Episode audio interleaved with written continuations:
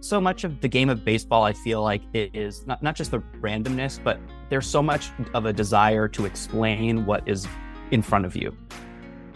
And there's always this feeling that there has to be some type of underlying cause to a phenomenon on the baseball field. And, and now we have so much data that can back this up.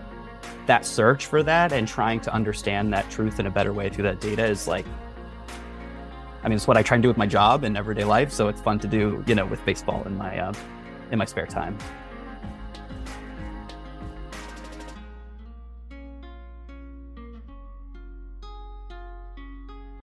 What's up, Bucketheads? Thanks for tuning in, and welcome to episode number 106 of the Baseball Bucket List podcast.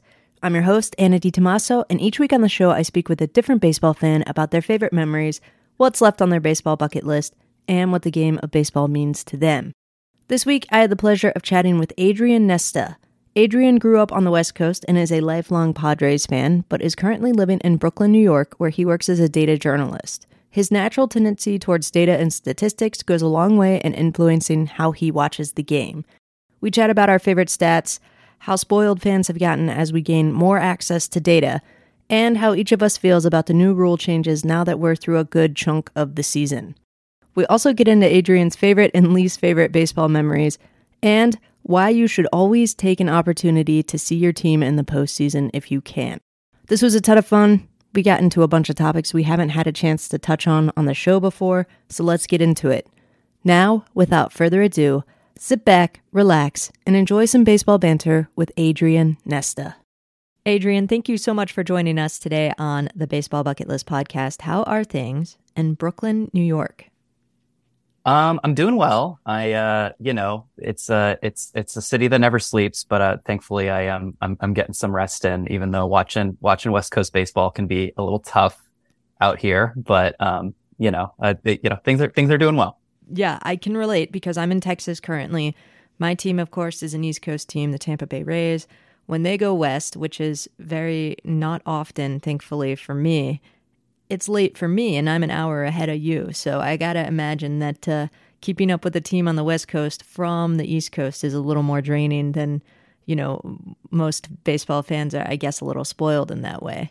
Yeah. I mean, although I will say with the, with the new, with the new game time, you know, though it's, it's given me that, that extra half hour, sometimes a little bit more, sometimes a little less. It's, it's, it's nice. It does make a, a little bit of a difference. I will say, I, I, I, can't deny I am one of those consumers of, um, the recaps uh, the next day. You know, MLB will splice up the game, and yes. you know if I if I can't make it past like the third or fourth inning or fifth inning, I'll just you know watch it on the on the re- on, on the replay. But um, yeah, it's it's it's it's hard work being a being a night owl up in here. Yeah, I can imagine. And I know we'll get into all of that that good stuff down the line, but the first question I'm going to ask you out of the gate is how is it that you fell in love with the game of baseball? Oh, uh, great question. Um so, you know, I growing up was not really the most athletic kid, to be honest with you. And I, I, I, uh, I, I'll have this a little anecdote. So, you know, like, like most kids, I tried out for the T-ball team.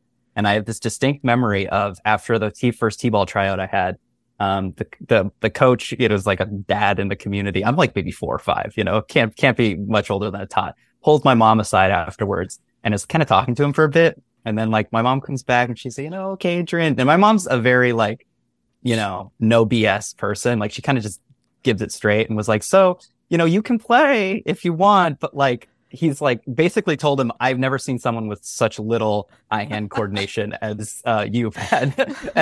and he's been, doing that for, for a while. So, you know, I, I took the hint early and I, um, I, I never really played, but I, I just love, I fell in love with really the, the, not only the numbers behind the game, but the, the interplay between how the numbers would, um, would and sometimes almost wouldn't reflect what's actually on the field.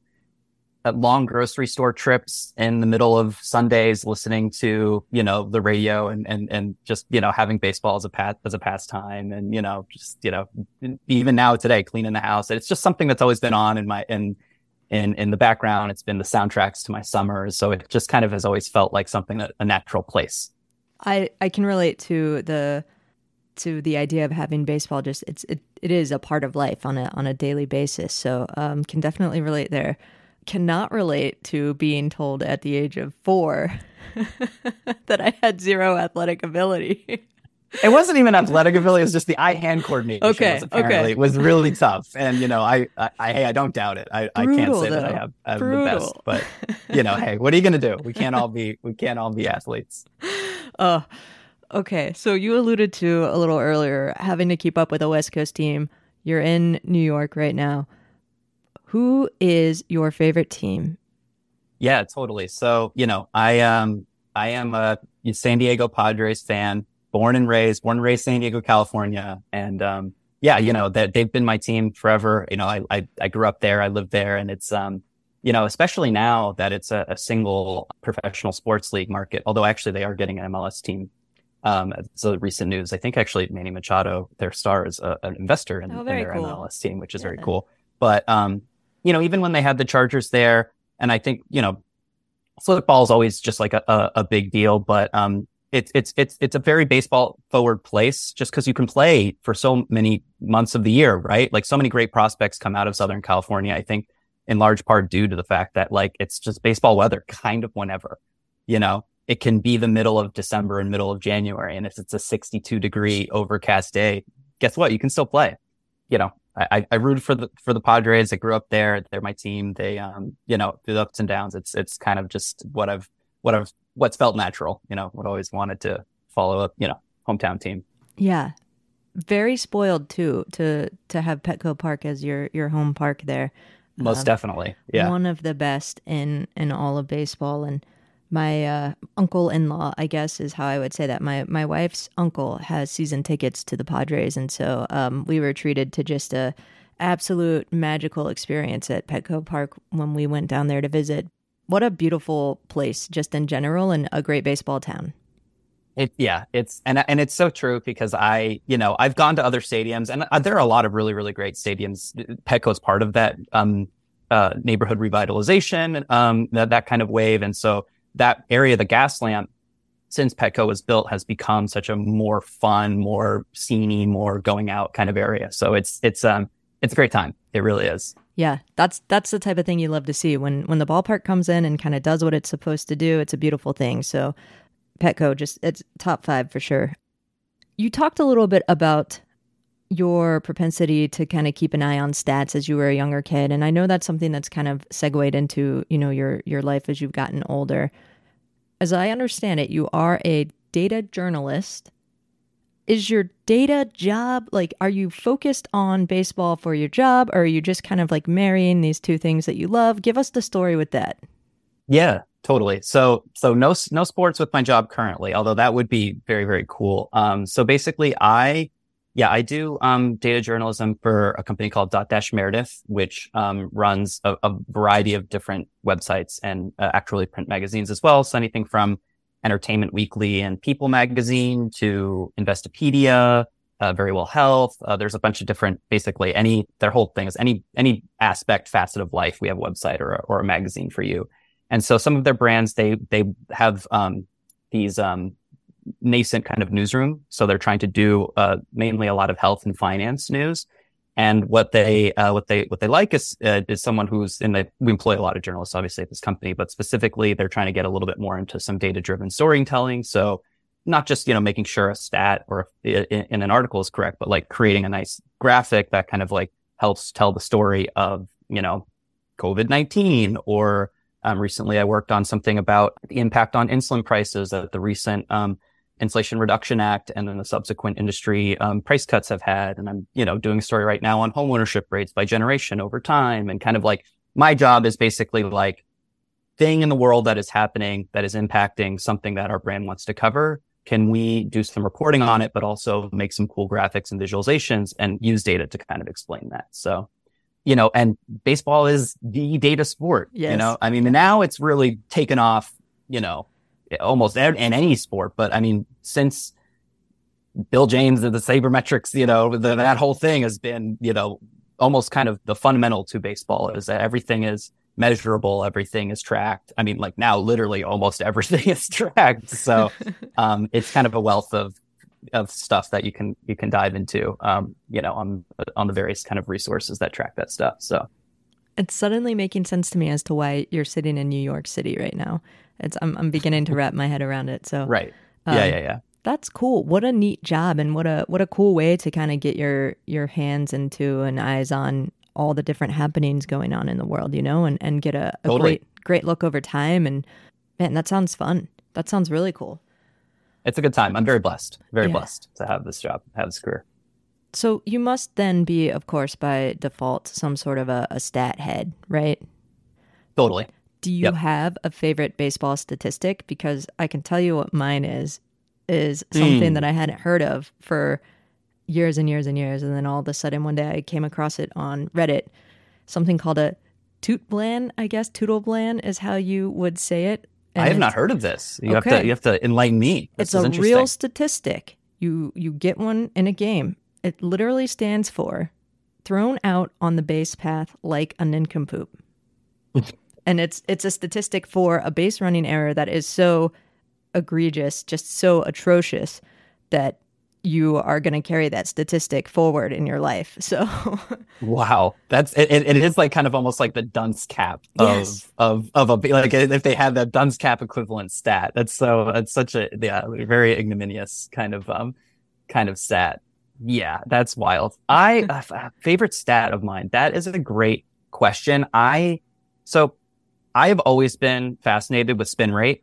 I think, and and and and now it's you know now they're getting into stuff. Um, there's like there's a seam adjusted uh, uh, things like this this whole sweeper uh, phenomenon that's uh, right. that's taking over baseball. But I I've just found it really fascinating um, on a number of levels, just because it does explain so much as to why pitching is so not only difficult and minute and a craft, but then hitting good pitching can be almost, I mean, it's a trope, but it is one of the hardest things to do in sport. And it's because tiny little adjustments that pitchers can make that, that increase or change the plane in which a ball spins can have wildly different impacts on where it's, where the ball hits in strike zone and, and how the ball is hit and all this different stuff.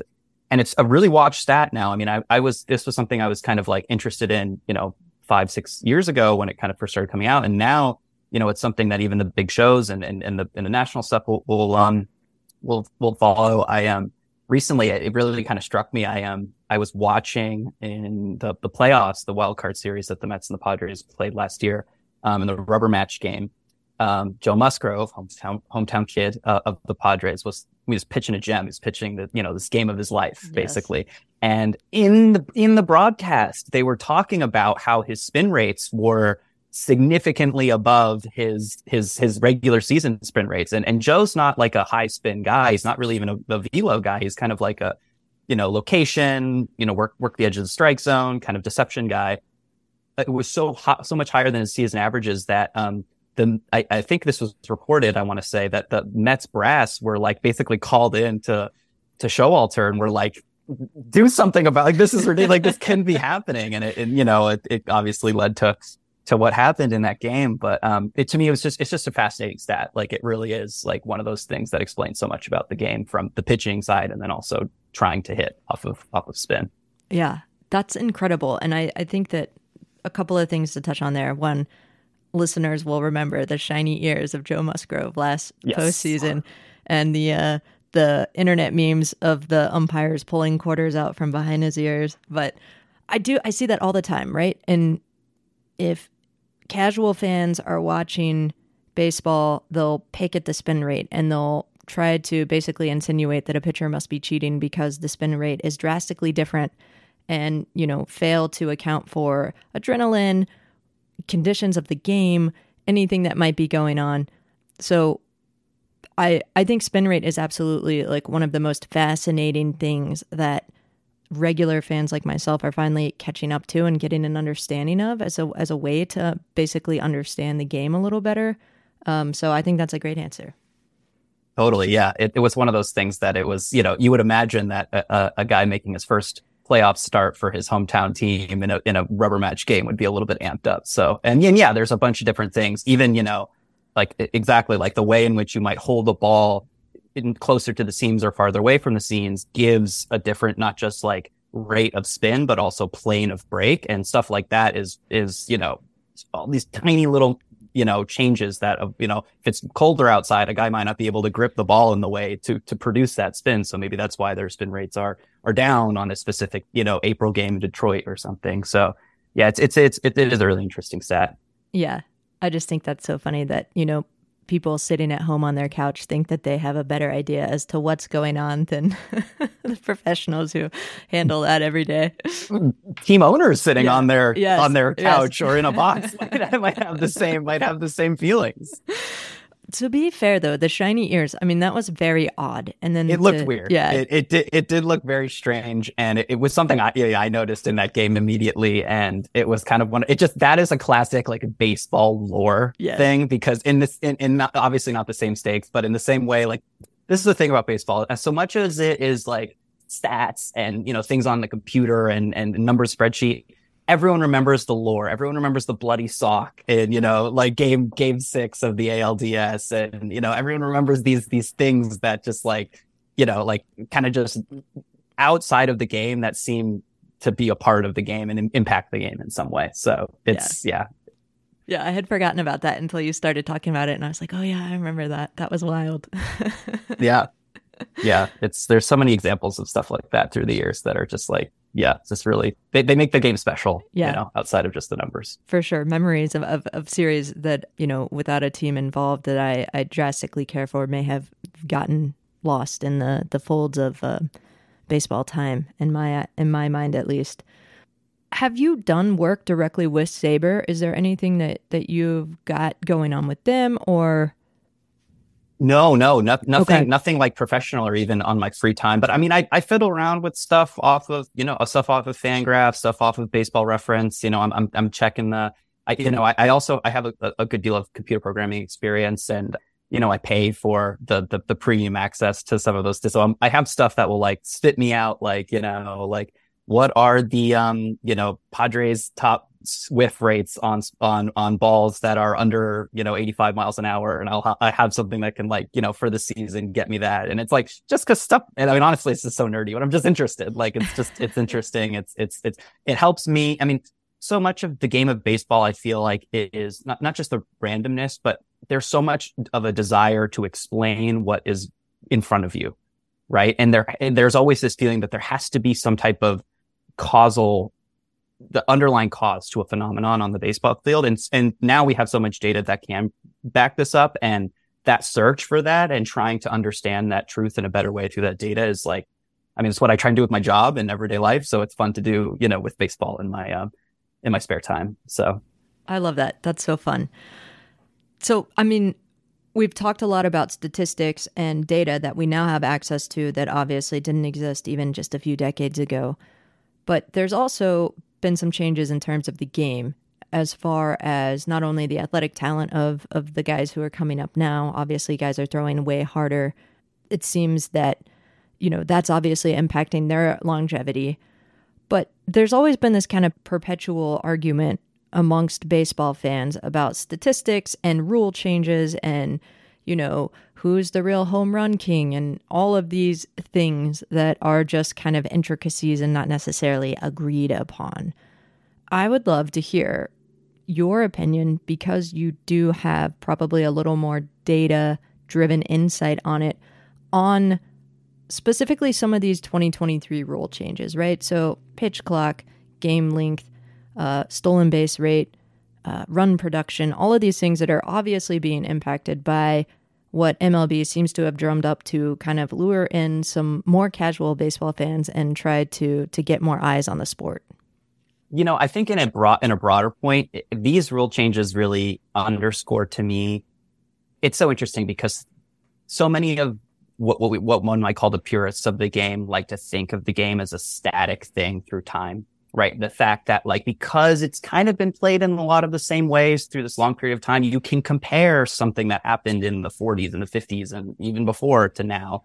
Um, when all of us, I think really deep down know, obviously little parts of the game change, not just the rules, but like the ways in which the game is played, what is viewed as productive in the game and not productive in the game has changed. And then obviously you know players' attitudes on, on what they may or may not do to um, to increase production has changed, and it, it, makes one of those things where comparing the greats from different eras, which you try and do from all sports, is kind of like Impossible. it's a fun thing to do, Yeah. but it's it's it's just difficult, you Yeah. know. And and these rule changes to me are kind of one of those things where it's not that it fundamentally changes the game, but it does make you think about okay, like you know, if someone has a 40-40 season, right, which very well might happen, or I mean, you know, 50-50, you know, let's say Ronald Acuna Jr. has a 50-50 season or Right. something like that. That's awesome and that's and that's obviously, you know, historic and, and interesting, but you do have that change, you know, in the rules that has now because there's larger bases, because there's a pitch clock, because there's a max on on disengagements.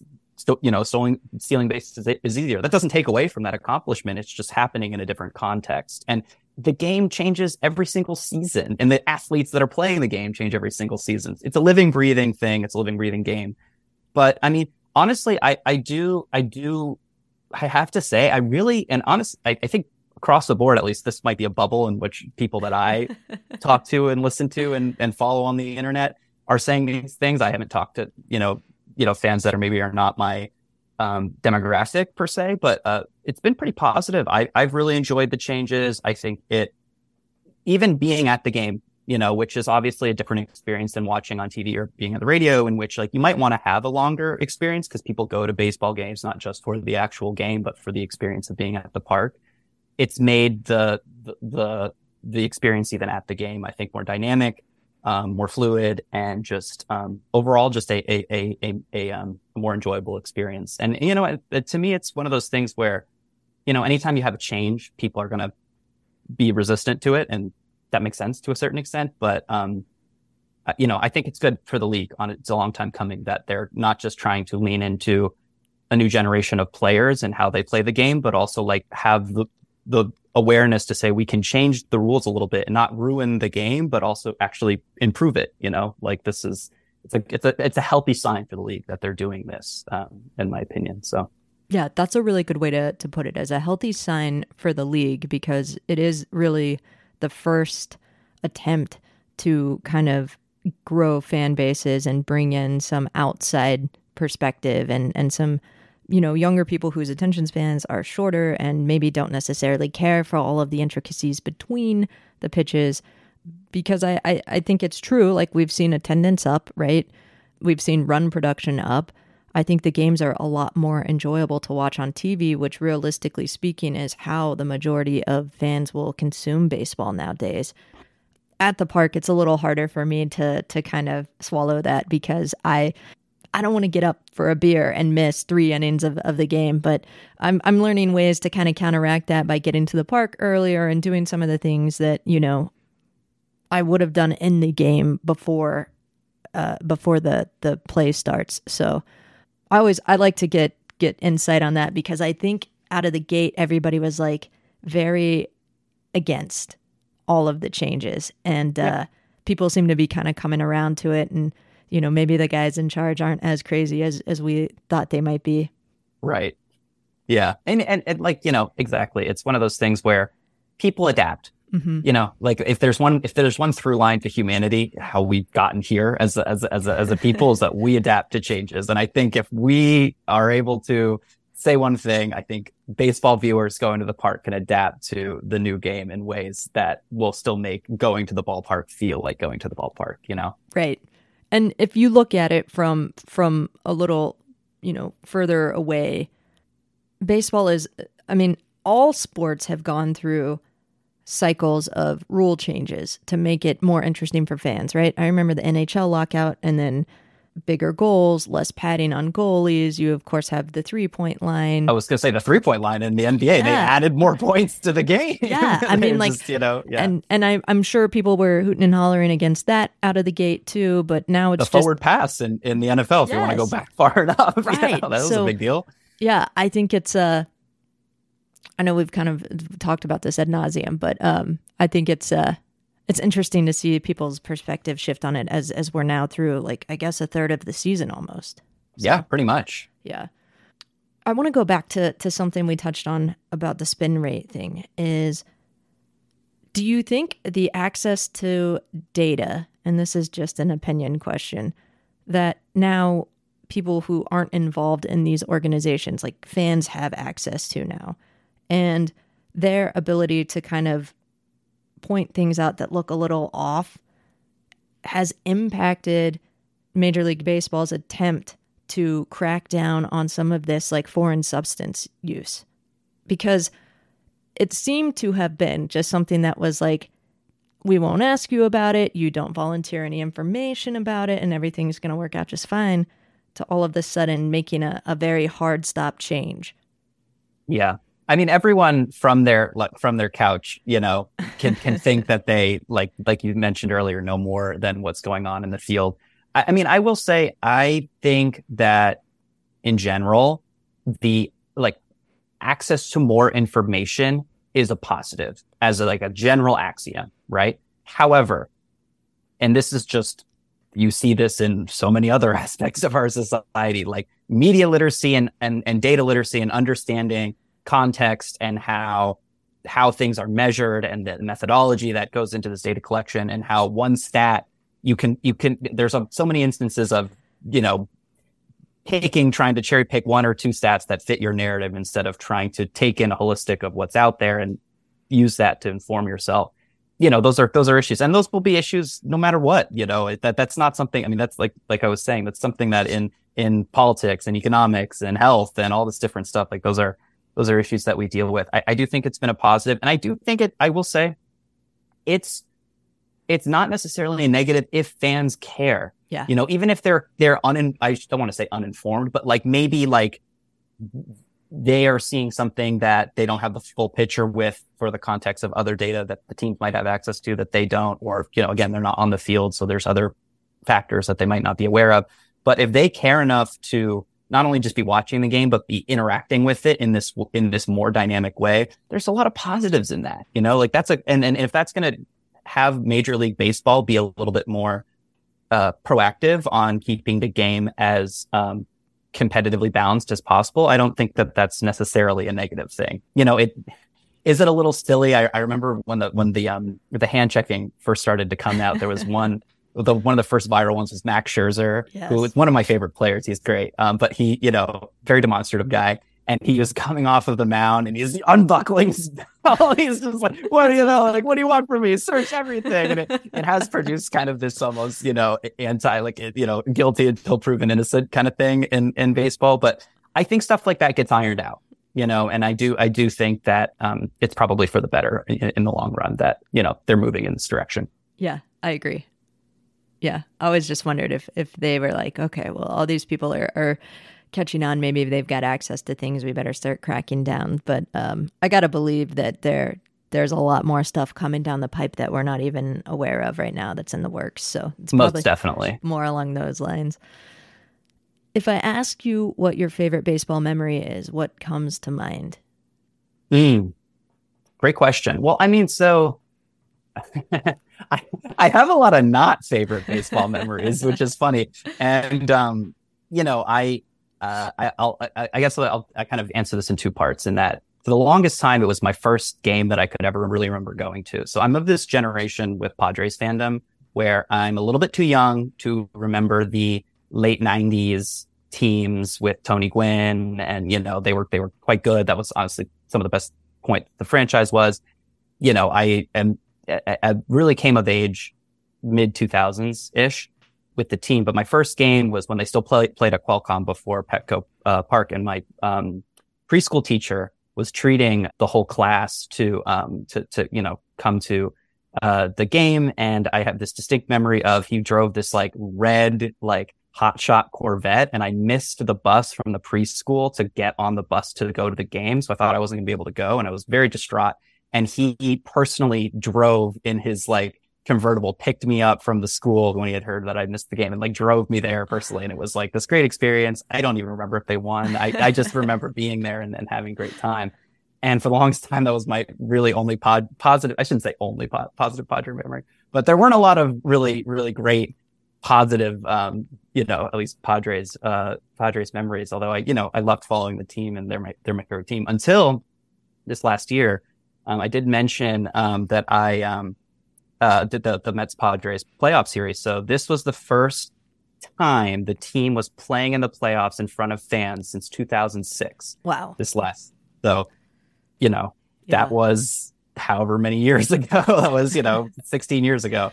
And they have to be playing in New York City where I lived. So I was like, I have to go. And I work with um, someone who's a middle aged guy and uh, we, he's a big baseball fan. He's a big Mets fan. He's actually been a Mets fan since the Mets became the Mets. So he's like an OG, like original Mets throughout, you know, diehard Mets fan. He was like, let's go to this game together, which could be really fun, blah, blah, blah, blah. And I was like, all, all into it. You know, I, I really, I'd never been to a playoff game before and I hadn't seen the Padres play in the playoffs at all. And this was the first time in so long. So it's really excited. And I'll never forget. We sit down in our seats and, you know, Citi Field, it's rocking. It's, it's really intense. It's, you know, game one of the playoffs and the Mets. There's just this, aura. There was this aura of people were a little nervous. You could tell there was excitement, but there was this, and this is, I know a stereotype with Mets fans, but there's just this anxiety. There's this deep rooted anxiety with Mets fans that give it the slightest reason to get unleashed and it comes out. And I was sitting in this game,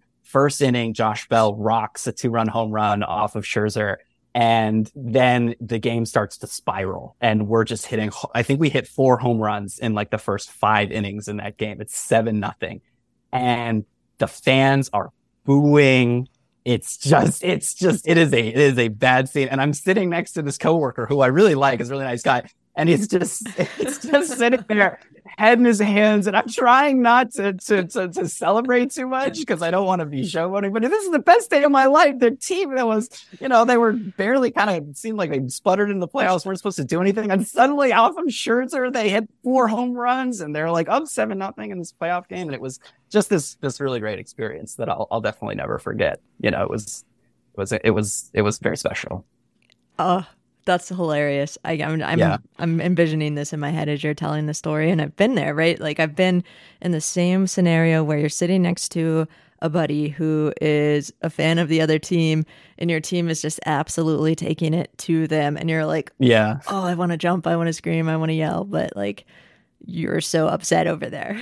yeah, trying not to show you up too much. And he was talking about like harkening back to other Mets playoffs. He's like trying to compare this game to other. He's like the Glavine game, like ah, this is up there, but not quite. I was just like, oh my gosh, like this is reliving all of this, you know, history of of of uh, you know Mets uh, Mets playoff um, burnouts. But it was it was it was a great game. It was it was um it was definitely worth the money that um that I paid to go. And Citi Field's a great atmosphere too, so it was you know it was cool. Yeah, a beautiful ballpark, and of course, you know you have to remember too that that Padres fans were kind of uh, you know this just as well as anyone, but with the news of Tatis being suspended, I mean the moment that broke, I thought, okay, they're done for the year. You know, they're totally. They're, they're so not, did I. yeah.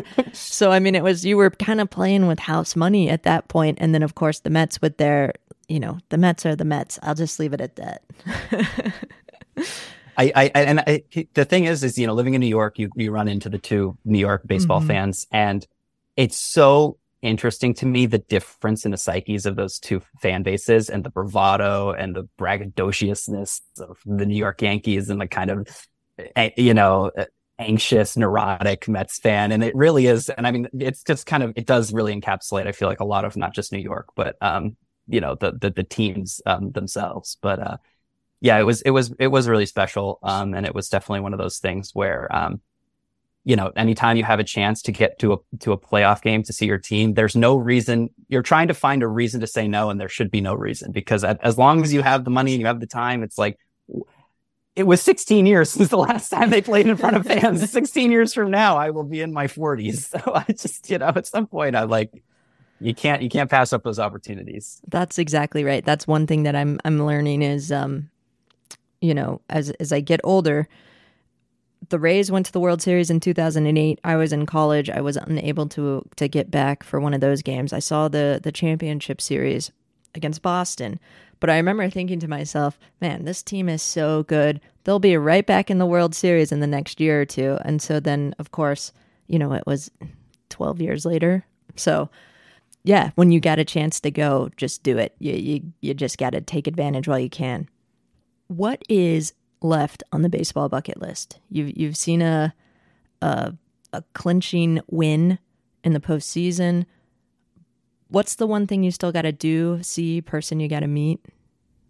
Oh, that's a good. That's a good. Well, I guess there's two things. You have to do you have to do the Baseball Hall of Fame at some point. And now that I live here in New York, it is obviously so much more accessible. So I think that's like a in like a history of the game, like just like the game of baseball in general. That's definitely it's like a fundamental. It's like that and um and the Negro Leagues Museum, which I've heard as well is also really cool in Kansas City. Um, those are like two like student of the game, just culture of baseball kind of experiences that I would love to. I'd, I'd love to do, obviously, but you know, I am. Um, I, I have my one of my best friends, you know, childhood, longtime best friend, and he is a baseball like player. He was really good. He played in high school. He didn't, he didn't play in college, but he was just like one of the best players in our high school, and was just uh, has been and is also a huge Padres fan.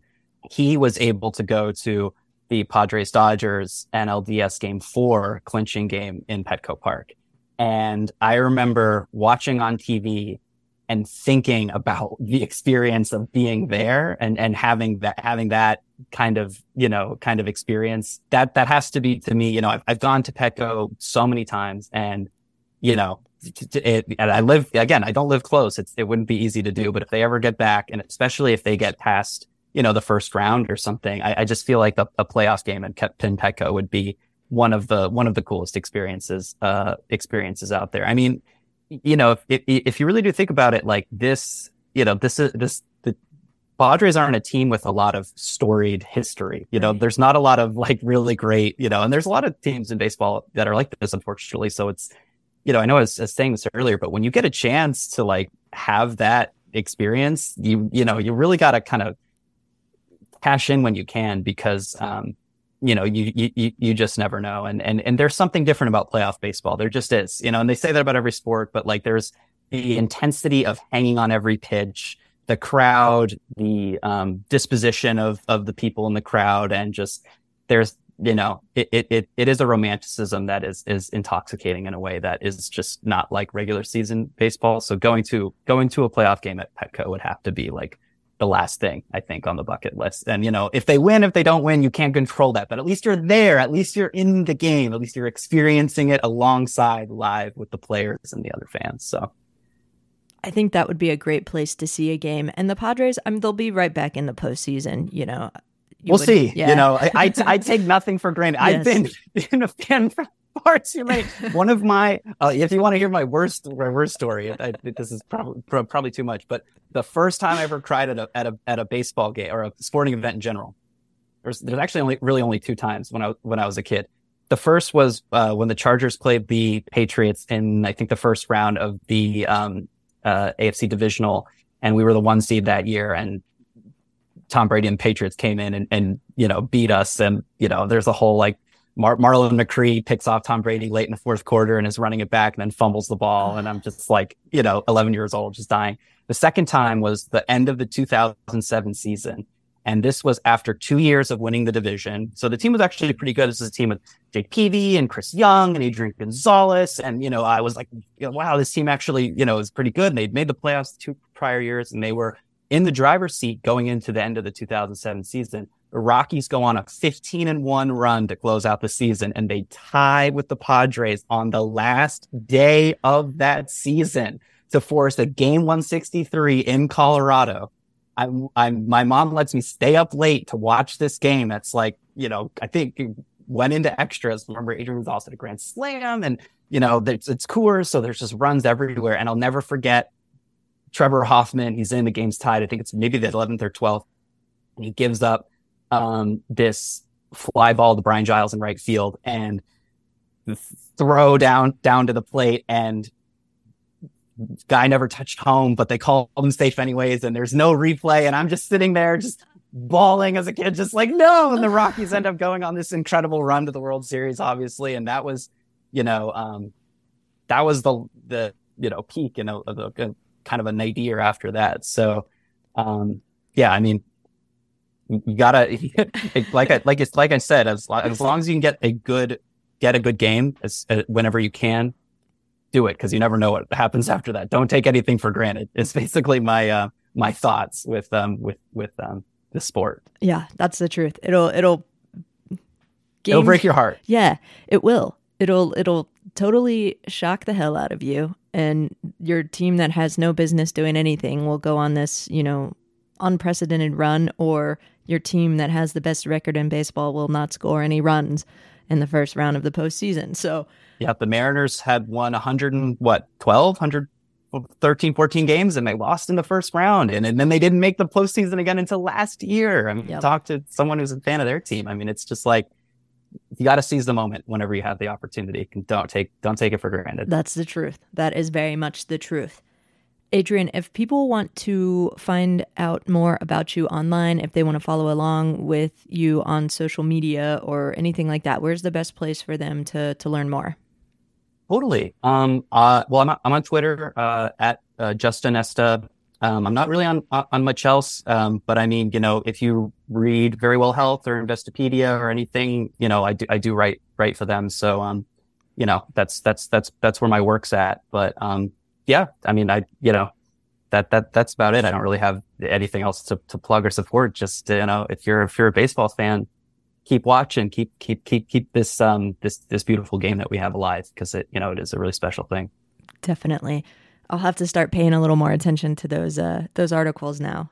You'll see if I recognize, uh, recognize your name there, but I've enjoyed this thoroughly what an interesting conversation. A lot of stuff I haven't had a chance to touch on with anybody else before. So can't thank you enough for making time to to join me today. And you know, I just uh, I look forward for for more fun baseball knowledge coming in the future. Yeah, totally, Anna. Thanks for the opportunity, and um, yeah, I appreciate it. Hopefully, we're gonna have a, a really awesome All Star break, and then awesome rest of the season. And your Rays, you know, we'll we'll see. This is this could be don't want to don't want to jinx anything. I'll knock on the all this wood but this could be this could be could be the year. We'll see. I hope so. We'll see. And that will wrap up this episode of the baseball bucket list podcast. Special thanks to adrian nesta for joining us today and sharing those stories and memories. If this sounds like something you'd like to do if you think you might like to be a guest on the show head to baseballbucketlist.com slash podcast and fill out an application. I'd absolutely love to hear from you. While you're there make sure to spend some time on the site. Sign up for a free membership build your own baseball bucket list, and pen those ballpark visits. If you find yourself looking forward to the show each week, please take a few seconds to rate or review it in the podcast app of your choice. Those really go a long way in helping us spread the word and grow the show. That's it for this week. Thanks so much for listening. We'll see you next episode.